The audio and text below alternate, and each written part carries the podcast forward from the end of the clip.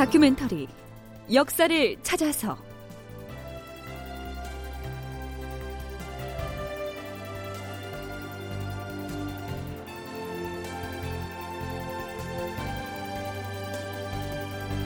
제 806편 선조 의주에서 갈 길을 잃다. 극본 이상락 연출 최홍준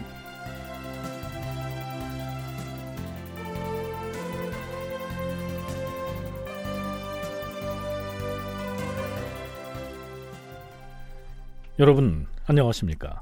역사를 찾아서의 김석환입니다. 자, 이제 우리는 평양성으로 진격하여 외적을 물리칠 것이다. 돌격하라!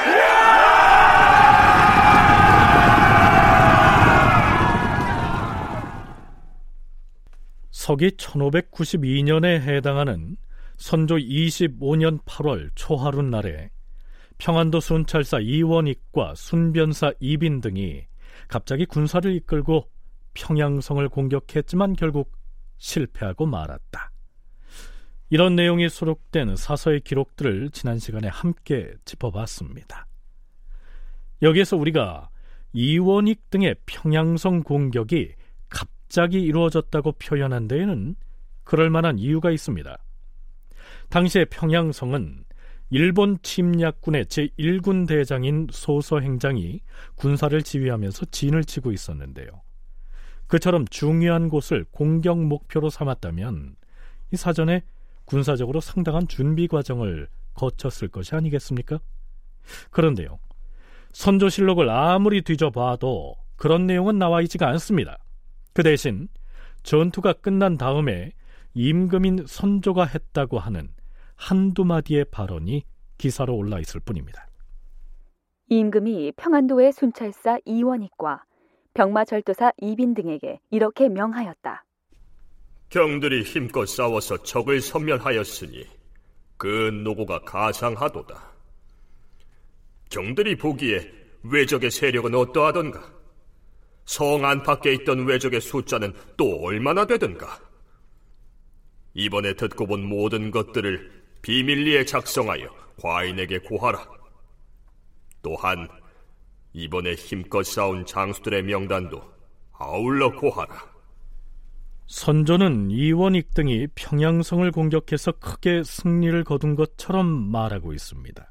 외적을 섬멸했다. 이렇게 치하를 하는가 하면 공을 세운 장수들을 포상하겠다는 의향을 비치기도 하죠.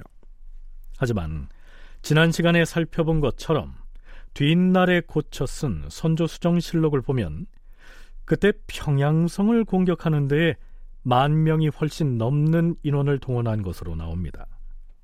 뿐만 아니라 상당히 많은 희생자를 냈고 그랬음에도 일본군에게는 그리 큰 타격을 주지 못한 것으로 나타납니다. 한마디로 그날의 평양성 공격은 참패하고 말았다는 얘기죠.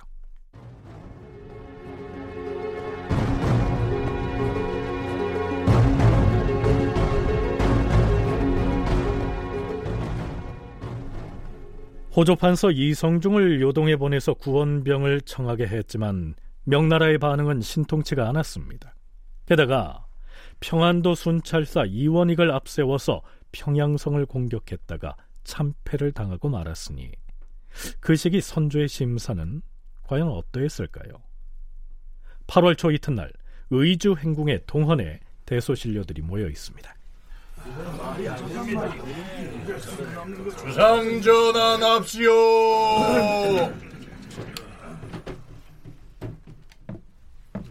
임금이 의주 행궁의 동원 건물로 나와서 비변사의 당상관들을 인견하였다. 이날 참석한 비변사 당상관은 윤두수, 한응인, 이항복, 이성중, 이덕형, 구사맹 등이었으며 형조 참판 신잡과 승정원 승지 유군, 주서 강욱 등이 함께 입시하였다.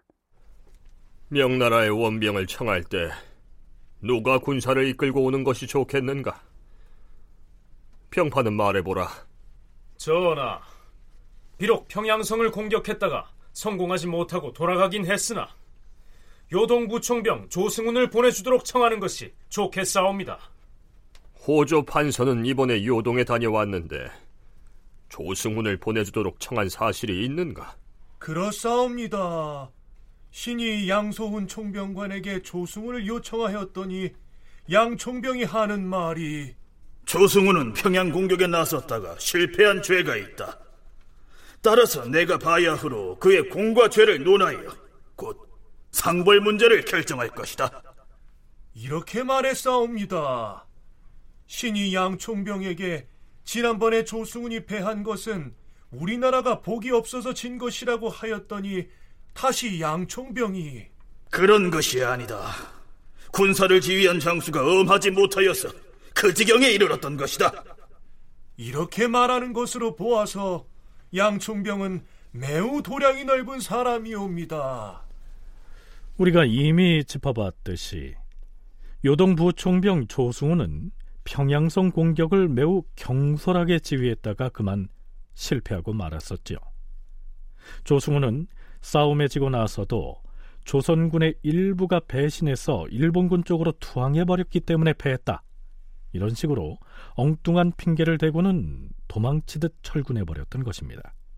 그런데 만일 조선 측에서 그런 조승훈의 행태를 문제 삼아서 비판을 했다가 나중에 요동군 사령관인 양소훈이 이 조승훈을 다시 지원병 부대의 지휘관으로 임명해서 군대를 보낸다면 조선 조정의 처지는 곤란하게 됐겠죠. 그래서 조서에서는 조승훈을 다시 보내달라고 양총병에게 형식상으로나마 건의를 했던 것입니다.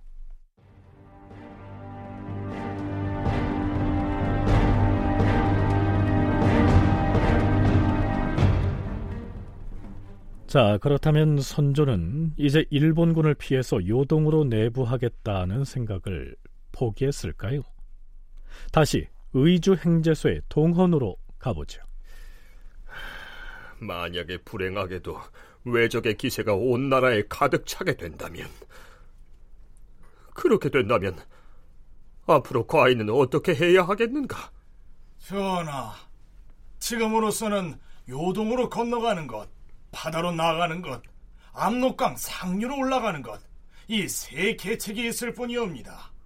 하운데 중국에서는 관전부에 머물러 있기만을 허락했을 뿐이오니 요동으로 건너가는 것은 불가능하옵니다. 그러니 일단 정주로 갔다가 사변의 추위를 살피든지 혹은 바다로 나가거나 압록강 수상으로 가든지 편의에 따라서 조처하는 것이 옳을 것이옵니다. 형조판서 신잡의 대답이 이러합니다. 앞에 나오는 관전보는 현재 몽진가 있는 의주에서 겨우 20여리 떨어진 곳에 있는 명나라의 군사기지입니다. 사정이 급하면 그쪽으로 대피해 이때 요동으로 망명하는 것은 허용하지 않는다. 명나라에서 이렇게 확고하게 통보했다는 얘기죠. 강을 따라 올라가는 것은 위험할 듯하오니 차라리 배를 띄워서 해로로 피하는 것이 합당할 것이옵니다. 이덕형이 이렇게 권해보는데요. 배를 타고 바다로 나간다면 어느 곳으로 갈 것인가? 내가 가는 곳으로 외적도 따라올 것이 아닌가? 선조의 반응이 신통치 않습니다. 강계 쪽으로 가는 것은 어떠한가? 그곳은 길이 험하니 외적이 쉬이 쫓아오지 못할 것 아닌가? 강계는 압록강과 두만강이 앞에 있으므로 그곳에 가서 머물러 있으면서 중국군의 구원을 받는다면 외적이 곧장 공격해 오지는 못할 것이옵니다. 자, 이항복은 이렇게 주장했지만 그곳은 여진족과 바로 만날 수 있는 지역이어서 어가를 옮겨갈 형편이 못 됐습니다. 결국 신료들은 인심이 차츰 안정돼 가고 있으니까 임금은 가벼이 움직이지 말고 의주 땅에 머물러 있는 것이 좋겠다. 이렇게 정리를 합니다. 선조는요, 자꾸만 요동으로 건너가는 쪽에 미련을 둡니다. 그러자 어전에 있던 대신들이 하나 둘 자리를 뜹니다. 그때 신잡이 매우 강경한 어조로 임금을 질책하죠.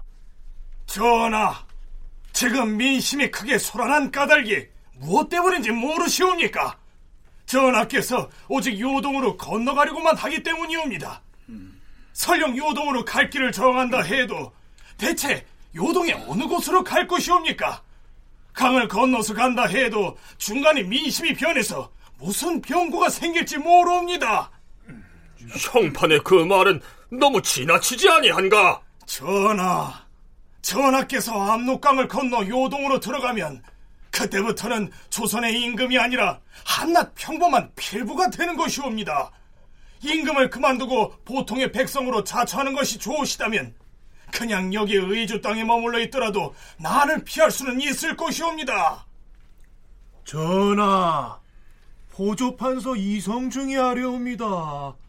만일 전하께서 요동으로 건너간 뒤에 중국에서 외적을 끝내 막지 못하고 외적과 화친을 맺어버린다면 전하와 우리 백성의 처지가 어찌 되겠사옵니까? 큰 변고가 생길 것이옵니다. 형판 신잡이 다시 아뢰옵니다. 지금 여기 모여 있는 군신들이 누군들 국가를 위하여 죽으려는 마음이 없겠사옵니까? 만일 임금을 태워 넣어가가 우리나라 땅을 머물러 계신다면 일말의 희망이라도 가질 수 있겠지만 전하께서 일단 요동으로 건너가신다면 아무것도 장담할 수 없사옵니다. 심지어 통역을 담당하는 무리도 전하께 복종하지 않을 것은 물론이요. 가는 도중에 만나게 될 곳곳의 의병들도 가만히 있지 아니할 것이옵니다. 패배를 두려워하는 것이 아니라 오직 전하께서 요동으로 건너가는 것을 두려워할 뿐이옵니다. 아, 아니, 왜 모두들 나가려고 하는가? 저, 형판, 형판은 잠깐 나무라.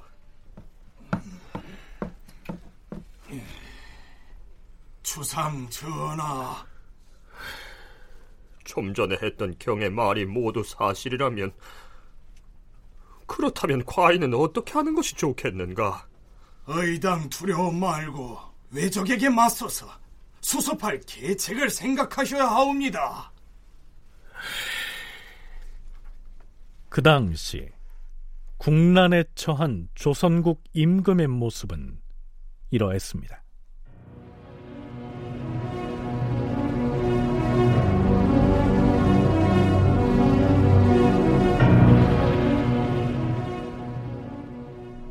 선조 25년 9월 1일 전하, 심유경이 돌아왔다고 하옵니다.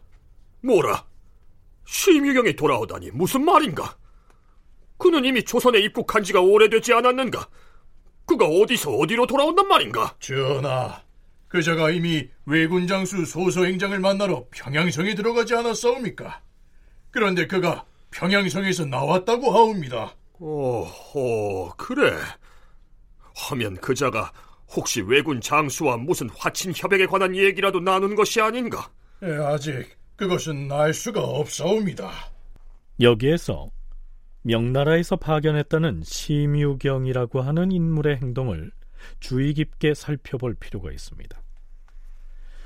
요동 부총병 조승훈이 군사를 이끌고 와서 평양성을 공격했다가 실패한 때가 임진년 7월 17일이었는데요.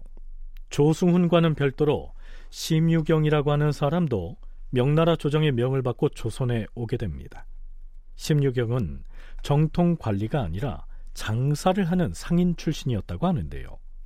자, 그런 그가 어떻게 해서 조선에 파견됐을까요? 선문대 방기철 교수의 얘기 들어보시죠. 그 명나라의 병부상서가 석성이라는 사람인데 이 사람이 이제 일본군을 어떻게 하면 물리칠 수 있겠느냐라는 그 방안을 공모해요. 여기에 심의경이가 1등을 해요. 간단합니다. 일본의 허실을 정탐해서 대책을 세우자. 라고 해서 이제 석성전에 확 들어온 거죠. 그래서 어, 석성에 의해서 유격 장군으로 이제 발탁됩니다. 자, 그런 상황인데 1592년 7월에 조성훈이 일본군한테 패하잖아요. 그래서 심의경을 조선에 파견하는 겁니다. 그럼 심의경이 그럼 발탁된 이유는 공모를 통한 건데 그 심의경이 그래도 나름대로 당시 일본 통이었던 거예요. 명나라에서는 어, 그의 아버지가 일본과 밀무역을 했기 때문에 일본에 대해서 잘한다는 얘기가 있고요. 아, 또는 심의경이가 어렸을 때 일본에 포로로 끌려갔었대요. 납치됐다가 끌려가서 살았다라는 거죠. 자, 그러니까 명나라 조정에서는 조승훈에게는 군사를 이끌고 가서 평양성을 공격하게 하는 한편 심유경에게는 다른 임무를 부여했다는 얘기죠. 선조실록에는 심유경이 처음 조선으로 건너왔다는 사실을 이렇게 기록하고 있습니다. 이때 외적의 기세가 날로 성해지자 명나라 조정에서도 깊이 걱정하였다. 명나라 병부상서 석성이 비밀리에 심유경을 조선에 파견하였는데 그는 경영첨주 유격이라는 벼슬을 가짜로 칭하고서 적의 정세를 탐지한다고 핑계를 대었다. 그러나 실제로는 외적의 군형으로 몰래 들어가서 외적의 우두머리를 만나 강화하려고 했던 것이다. 심유경은 최소한의 인원만 대동하고서는 강을 건너왔는데 언어가 매우 장황하였다. 장사꾼 출신에다 허세가 몸에 밴 심유경은 의주에 도착하자마자 접대를 맡은 직제학 오억령에게 이렇게 호기를 부립니다. 내가 적지들로 들어가서 왜군 장수에게 의리를 들어 이렇게 꾸짖을 것이다. 조선은 자고로 예의 지국으로서 본시 죄 지은 일이 없는데 너희들은 어찌하여 감히 명분도 없이 병사를 출동시키고 남의 나라를 침략하여 죄 없는 백성들을 사륙하는가? 자고로 조선은 우리 중국과 이와 입술과 같은 관계를 유지해온 나라니라. 너희들이 만약 군사를 철수하지 않으면 온 천하의 병사들을 다 징발하여 너희들을 남김없이 모두 섬멸해서 기어이 물리치고야 말 것이다. 아 이렇게 호되게 꾸짖으면 그자들이 어찌 물러가지 않겠는가? 에? 아니 그런가? 그런데 평양성 공격에 나섰던 조승훈이 그만 전투에 패해서 도망치듯 철군을 해버리죠. 군사적으로 해결하려는 방식은 일단 통하지 않았으니 이제는 심유경이 나서서 강화를 시도할 차례입니다. 서강대 계승범 교수의 얘기입니다. 병부상서 석성이 심유경을 끌어들였는데 임무가 뭐냐 하면은 타이틀은 유격 장군이지만 이 사람의 임무는 전투 현장에 나가는 게 아니고 일본군과 계속해서 커뮤니케이션을 한번 해보고 지금 평양에 올라와 있는 고니시아가도 한번 얘기를 해보고 해서 일본의 지금 내부의 상황과 이 침공 의도 이 모든 것들을 파악하는 임무를 띠고 온 사람이죠. 근데 이제 들어와서 조승훈이 총지휘관이지만 조승훈의 임무는 일본과 한번 싸워서 일본군의 정말 실력을 파악하는 거고 심유경은 일본 사람들하고 일본군하고 대화를 해가지고 일본군의 속내를 파악하는 건데 조승훈이가 일본군을 얕잡아보고 나갔다가 패하지 않습니까? 그걸 보고 심유경은 아 이거 만만치가 않네. 그러면 이젠 내가 나설 차례야 하고 대화에 나서는 거예요. 임진년 6월 말에 의주에 왔던 심유경은 조승훈이 평양성 공격에 패하자 일단 명나라로 돌아가는데요. 한 달쯤 뒤인 8월 17일에 다시 의주에 나타납니다. 선조가 심유경에게 구원군을 속히 보내서 일본군을 토벌해야 한다고 채근을 하자 그는 이렇게 말하죠. 조선은 예의만을 중시하는 나라인지라 아마도 이 병법을 잘 몰라서 군대부터 보내라고 서둘러 강청을 하는 것 같은데 그렇게 경솔하게 서둘러서는 안 되는 법입니다. 오는 20일에 내가 직접 평양의 왜군 진영으로 들어가서 왜적의 형편을 탐지해 본 뒤에 거사를 국리할 예정이니 조선국 전하께서는 그리 하시기 바랍니다. 이렇게 해서 심유경은 평양성으로 들어갔었는데요. 그런 그가 10여일 만인 9월 초하룻 날에 성 밖으로 나온 것이죠. 심유경과 소서행장 사이에 과연 무슨 얘기가 오갔을까요?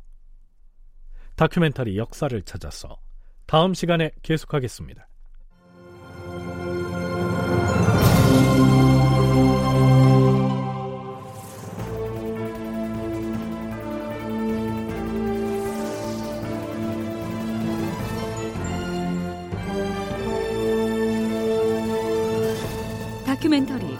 역사를 찾아서 제 806편 선조 의주에서 갈 길을 잃다 이상락 극본 최용준 연출로 보내드렸습니다.